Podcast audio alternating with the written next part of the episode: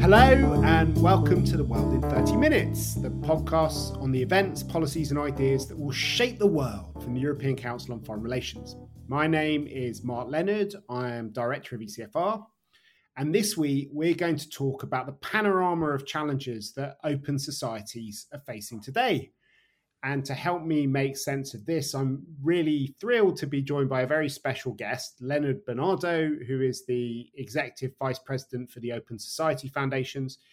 He began his work with the Open Society Foundations at the Soros Foundation in Moscow before going on to oversee the Russia program's full range of grant making activities and then expanding them gradually to take in the Baltics, Hungary, Poland, the whole of Eurasia and he was also the founding director of the Open Society Fellowship Program, which expanded in 2016 to include a whole series of, of, different initiatives and bringing together people thinking about the big challenges to open societies today, as well as having spent decades uh, supporting open society in the field. He, I think, is, is uh, somebody who's thought a lot about these topics and brings enormous intellectual depth to this. So, thank you very much for joining me, Lenny.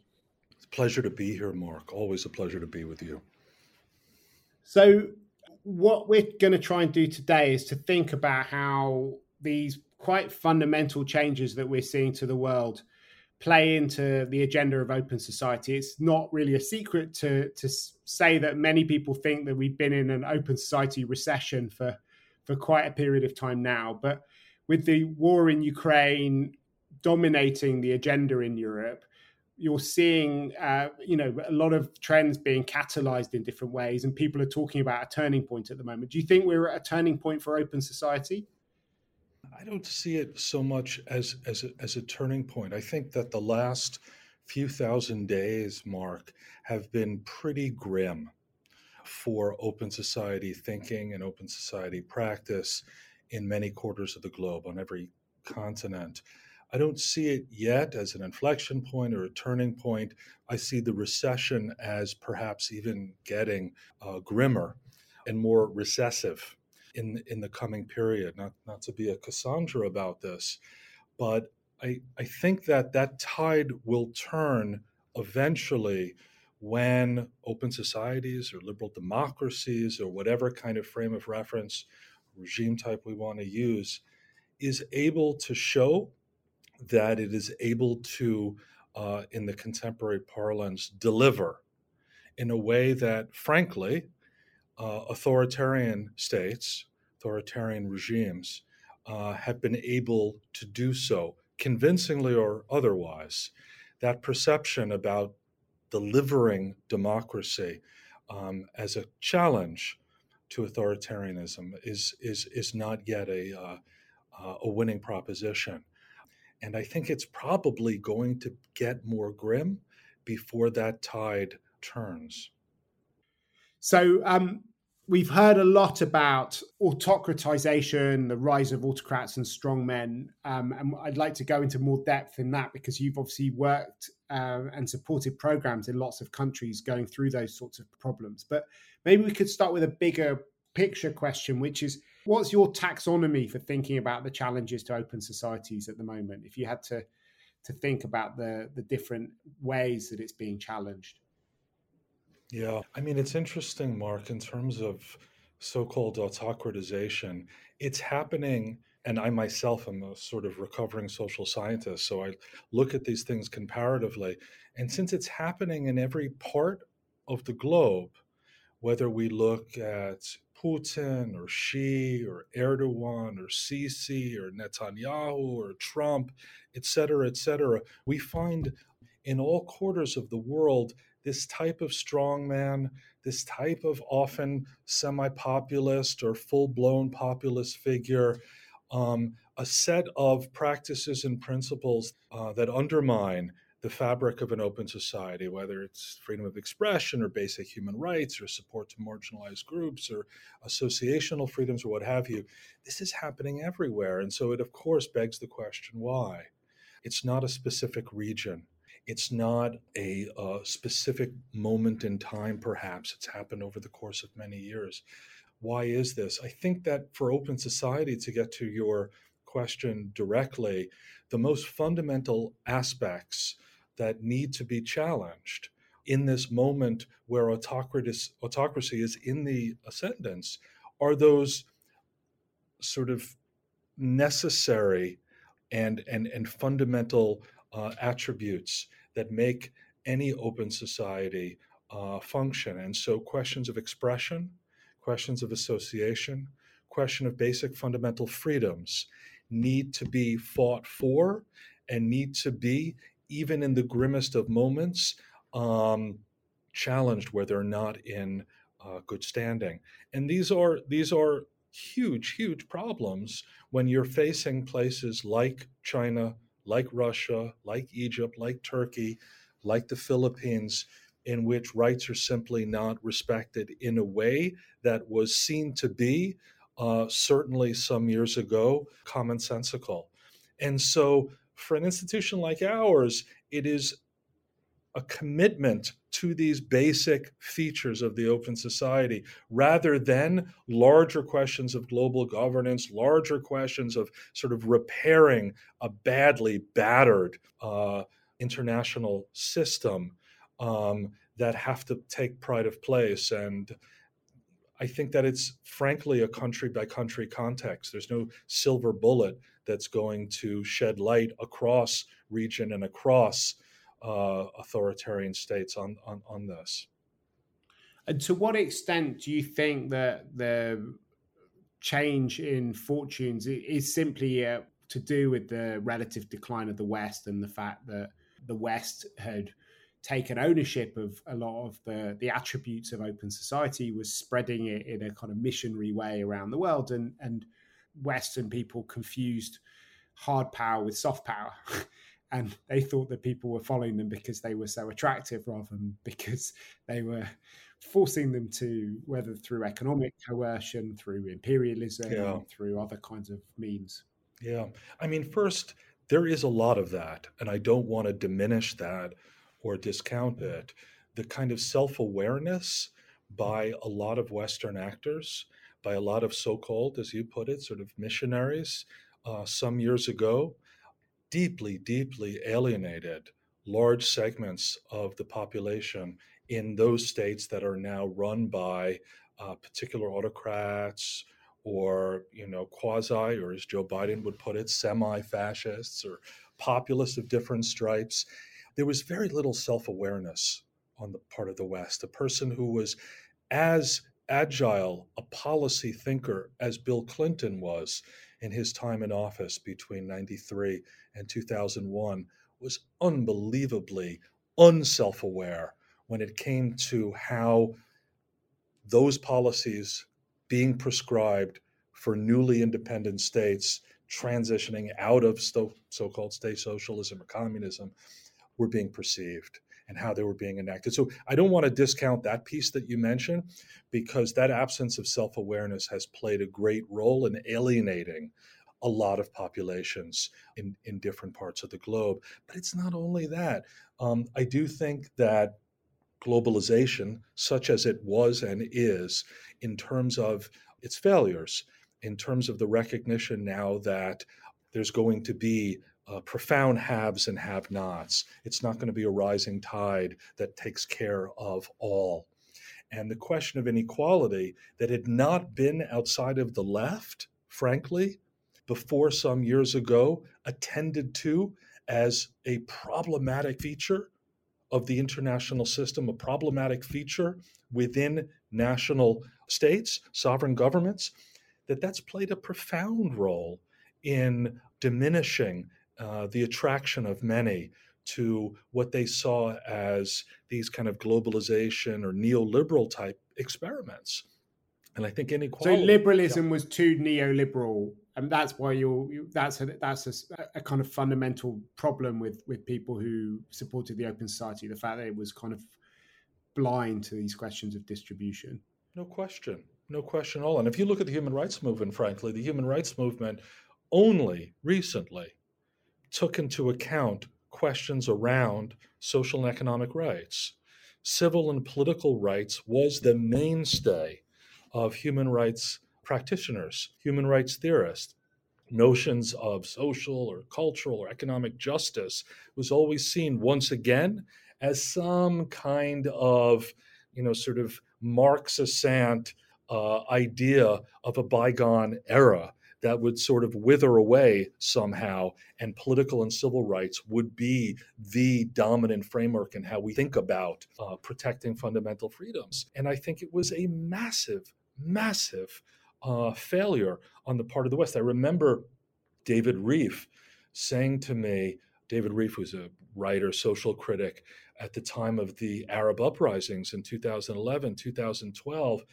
The fact that organizations like mine, and others went straight to the accountability line, went straight to the question of forms of lustration, even criminal justice, bringing people to court, as opposed to what actually launched those Arab uprisings in Tunisia, which was a you know a fruit vendor. It was questions of disparity, inequity, economic injustice.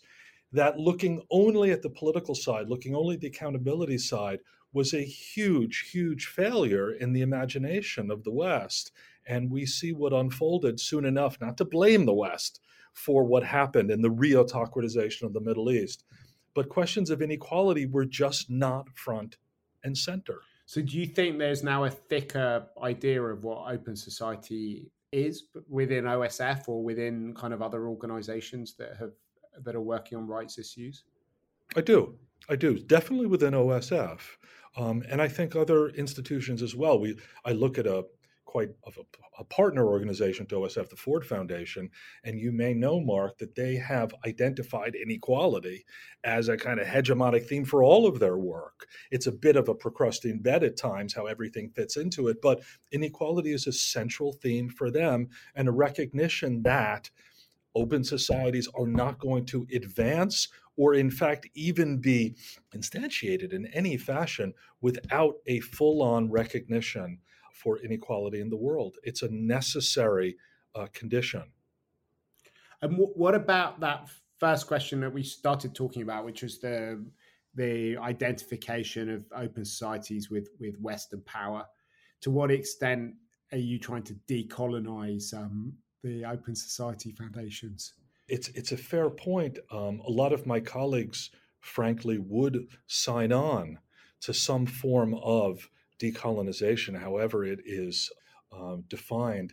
But there's an issue at hand. Let's take the war in Ukraine and let's look at the critique both from the left and the right about the role of international human rights institutions in that context.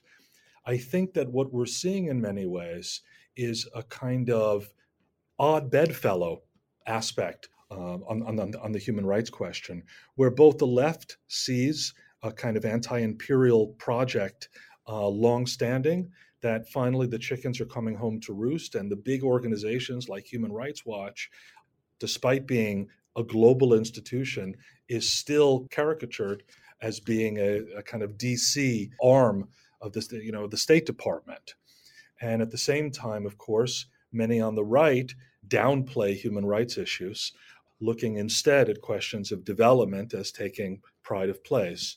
Uh, we see how well that did in Chile, which, of course, the day before yesterday voted down substantially, 62 to 38, uh, what would have been maybe the most radical constitution uh, ever to come to light in, in, in the world.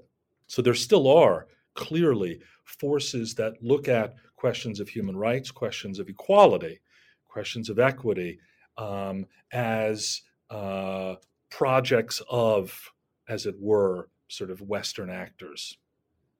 The other big topic which people are obsessed with is, is technology and how that's changing the public sphere and the whole idea of, of of a demos and of our identities and how we come together and how politics takes place. I mean, how, how big challenge is that to the open society agenda?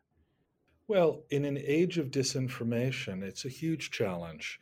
I am a bit of an outlier with some of my colleagues who want to establish programming that will ultimately vanquish this beast of disinformation.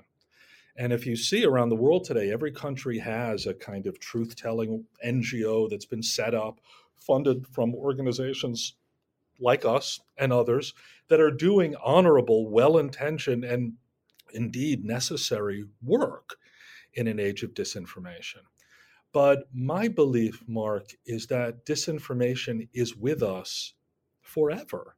And it's not a question of vanquishing it, but it's a question of living with disinformation, tamping it down so that its excesses or its excrescences are somehow not debilitating in any profound way uh, public debate. Now, that might sound utopian, but I don't think we're going to rid the world of institutions that are uh, incentivized to produce propaganda or mis or disinformation. And we need to figure out there are ways to regulate things, as Europe is uh, doing, I think, uh, most effectively. And there are ways to, I hope, regulate platforms in the US as well.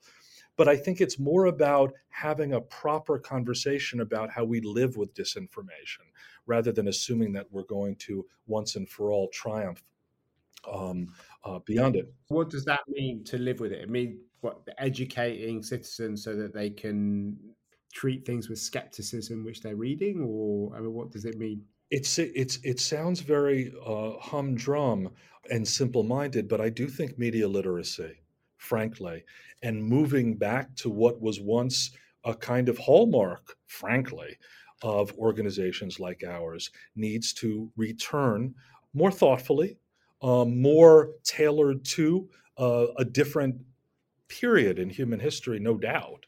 But yes, media literacy is definitely a part of that. I think that we also need to recognize that the power of the platforms has been so outsized that some form of regulation that has uh, that will ensure to a greater or lesser extent that the bile that is pumped through these platforms is itself tamed. It's a very complicated and long uh, haul project. But I think rather than uh, a dubious assumption to my mind that it's somehow going to be overcome or transcended, ways in which we can live with it. Uh, in the case that you raise, making people think more critically and reflectively about what they're hearing, education is not a bad step to take. That obviously disinformation is an important part of, of what technology means for us, but it's only a, a small bit of the ways that technology is changing every aspect of our lives. What do you think the other challenges to open society are that stem from digital revolution?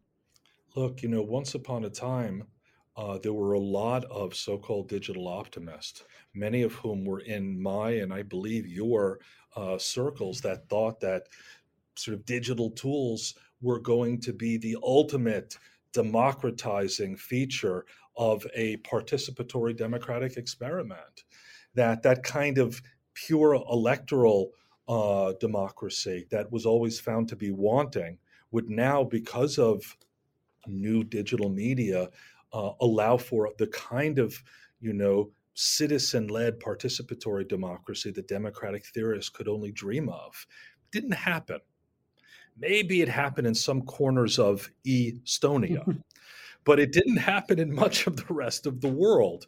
And friends of ours like Zhenya Morozov has thought, Yevgeny Morozov has thought quite uh, seriously and circumspectly about this question and about the way that uh, digital tools have been used by both authoritarian and non authoritarian states for all sorts of notorious and nefarious means.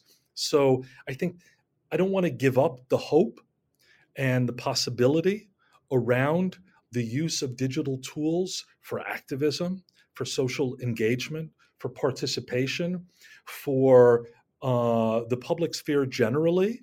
But there is so much friction right now that needs to be kind of contended and confronted with before we get to, if you will, uh, a slightly purer space.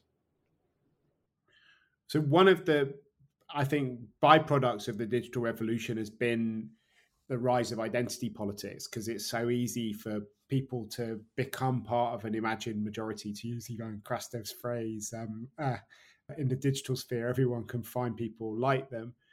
Um, and that has, I think, changed a lot of our assumptions about how representation works, um, but also about the whole idea of universal rights and a lot of the, the conceptual architecture of open society seems to be challenged by the rise of identity politics or is being taken over by it. I mean, increasingly, every identity group is is redefining open society in those sorts of terms. How do you see these trends intersecting with one another?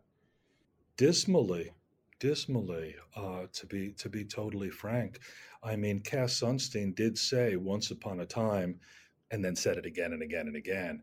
The way in which the kind of digital revolution is turning us into quite polarized creatures, you know, and the whole sort of identity politics regime that we uh, are facing headfirst today, both uh, for salutary reasons and less so. I could only imagine, Mark, is a uh, is fuel for a lot of the polarization that we see in in, in, in many countries um, around the world today. I don't know what the tonic to it is, let alone the panacea. But we are living in a period when forms of solidarity and social cohesion across identity, across whether it's class or race or ethnicity or what have you, are no longer as understandable as they once had been for a variety of reasons that we unfortunately don't have the time to get into. But I think the project that we have at the Open Society Foundations, although I'm not sure George Soros will put it in these terms, is how to reimagine solidarity in an age of polarization. Um, how do you how do you how do you achieve that? Um, and it's not just a question of how do we depolarize, because if you focus only on that, I think you're missing the larger positive political program of how do you re uh, solidarize with with with with your neighbors.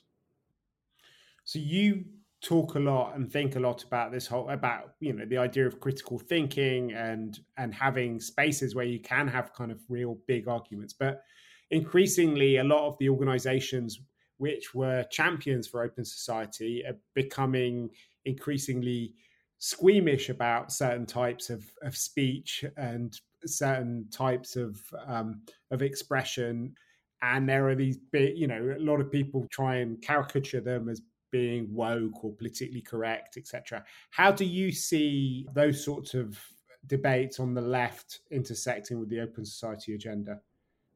You know um, a lot of those debates have become uh, frankly silly and overheated in a way that we can't see the forest from the trees. I've never been an absolutist when it comes to forms of expression. Um, while I am a card carrying member of the American Civil Liberties Union, I still feel that there are limits that we need to respect if we're going to have a healthy, vital society. Having said that, I do think that the squeamishness that you speak of, the limits that have been established in the public square, such as it is, towards what one is able to effectively impart, um, is is is problematic. I don't think we're going to return to some kind of you know the sort of salad days of liberalism uh, where everything was open and we were all listening and reflecting and critiquing and in the way that perhaps an open society absolutist might like to see. I think we need to, you know, you can't be with the one you love, love the one you're with. And we have to figure out how to love the one we're with today, respecting the fact that identity politics or identitarianism is playing both necessary, if still, uh, conflictual role in how we think about solidarity and social cohesion. But without, as some of my comrades regrettably are wont to do, simply passing it off as a foolish fad or something that will ultimately be swept away by the forces of history. We have to recognize where those concerns and anxieties are coming from, but at the same time, deal with them in a thoughtful and I feel uh, liberal mannered way. So many people think that the technological changes we've experienced so far, which we've spoken about, are not even the kind of tip of the iceberg, but that freedom is really going to be completely curtailed by the rise of artificial intelligence, machine learning, biotech, and all sorts of other kinds of developments in the genetic sphere. I mean, how are you thinking about those sorts of challenges looking forwards to the open society? You know, I'm I'm running an effort right now that I've called the Ideas Workshop that is really in part about looking over the horizon at some of these things like machine learning and biotech, as you name. But these are extraordinary challenges to the open society. There are also opportunities for the open society. And I think that we need to do a lot more understanding before we could talk about whether or not they're going to inflict perpetual damage on uh, open society practice or not.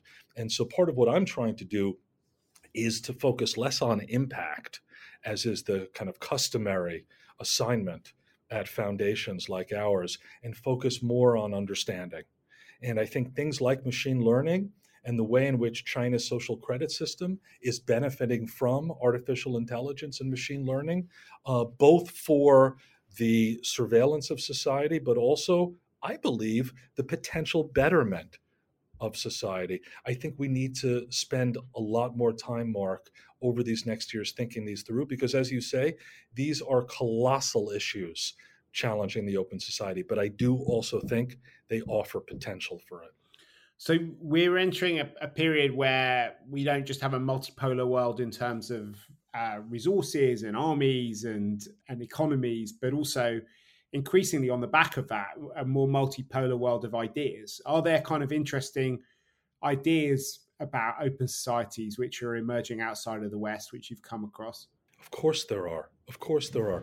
But I would say this, Mark, without giving a laundry list, I would say that one of the fundamental problems that we have had in thinking about, just to take the example of China, is that we rely on a very small subset of people, often who speak the imperial lingua franca of English, to tell us or share with us or debate with us what is happening in China there are, as you know well, because you wrote a book about it, a multiplicity of extraordinary intellectuals, policy intellectuals, academic intellectuals, activist minded intellectuals in the PRC that are not necessarily English speaking, that we need to find ways to uh, spotlight, to be engaged with, to be in dialogue with. Their uh, interpretation of the open society will inevitably contrast with ours, but I don't think that this so called open society can flourish in any way,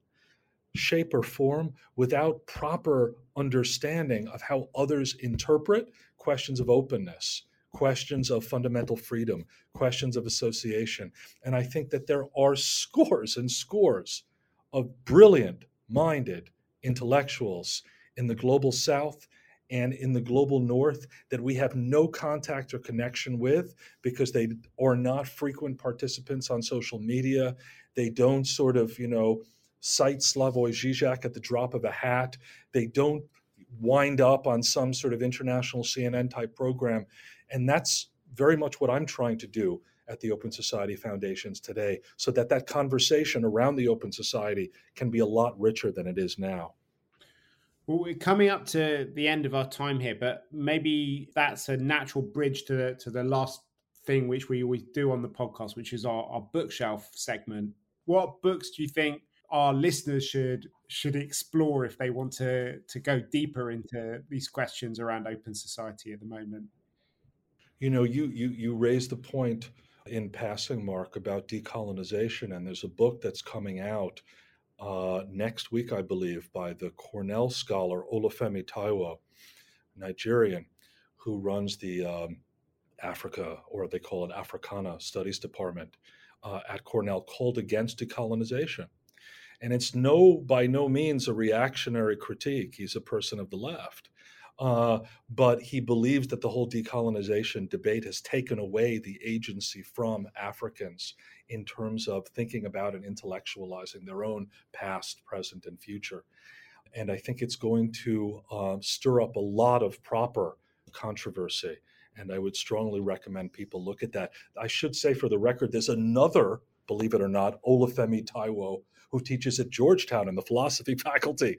So if you look up Olufemi Taiwo, T A I W O, this is the Cornell person. But outside of the, the, the written word, I would very much suggest your listeners take some time with the podcast Know Your Enemy. It is one of the most interesting, outside of the one that we are on right now, podcast that I have come across, Mark, in which two people on the left come to grips with conservatives and conservative thinking in the most thoughtful and consonant and decent minded way, but really focused at the terrain of ideas.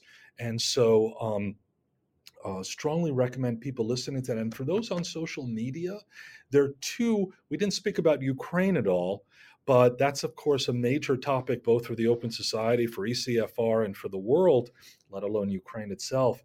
There are two thinkers, Sam Greene, who's associated with um, King's College in London, and Almut Rochowanski, who are some of the most critical people, critical in the the best sense, on uh, social media right now discussing questions around the broader Eurasian space. And I just uh, commend your listeners uh, to move outside the, the kind of daily claptrap that perhaps most of us are enveloped in and take a look at both Sam Greene and Almut Rochowanski. Just before we, we round off the podcast, Lenny, given that you've spent so much time in Ukraine, thinking about Ukraine, working with Ukrainians, maybe you can talk about Ukraine in the context that we've been discussing. Um, George Soros has often presented this as the the kind of frontier of freedom, and you know sees certainly for Europe this struggle to defend Ukrainian sovereignty from Putin's aggression as not just a, a, security challenge, but one which is fundamentally about ideas of open society. How do you see the Ukraine war fitting into this bigger picture that we've been talking about? I think, frankly, Mark, it's a centerpiece of it. You know, George Soros, as he often is, was way ahead of the curve in seeing Ukraine um, as this bastion of open society thinking and practice, based where it is, based on its history, and the crime of aggression that is, of course, the fundamental crime in the international system that's been inflicted on, on Ukraine over these last six months, and the absolute catastrophe that's unfolded. I am, I was, I should say, very surprised that this war began, as were many Russians and Ukrainians that I know. Very few people, no matter uh, having a realpolitik lens or a, or a more idealist view of the international system, or being as close to the action as people in Kiev or Moscow are, believed that this war would happen. It seems so outside the ken and outside the level of rationality that Putin himself would have prosecuted this. And I think one lesson to be learned from this horrible, horrible, savage war is not to impute rationality to non rational actors like Vladimir Vladimirovich. And I think that the less we could use rational actor theory in our assumptions and prescriptions about why, for example, wars may or may not happen, the better we will be. Now, what does that leave us with? It leaves us with questions of culture, other kinds of interests. Weber, of course, spoke endlessly that there was not just sort of rational self interest. And I think it's taught us a great lesson that questions of history and culture and identity and fear and paranoia uh, and security matter as much as rational self interest. But this is all background to your concrete question, which is what does it mean for the open society? I think it means everything. I think it means everything because Ukraine itself, while being a weak democracy, certainly, while being a place that George Soros once said gave corruption a bad name, was still a functioning democracy in which freedom of speech, expression, association, fundamental freedoms were upheld. You know, and the marketplace of ideas was apparent for now many years in Ukraine.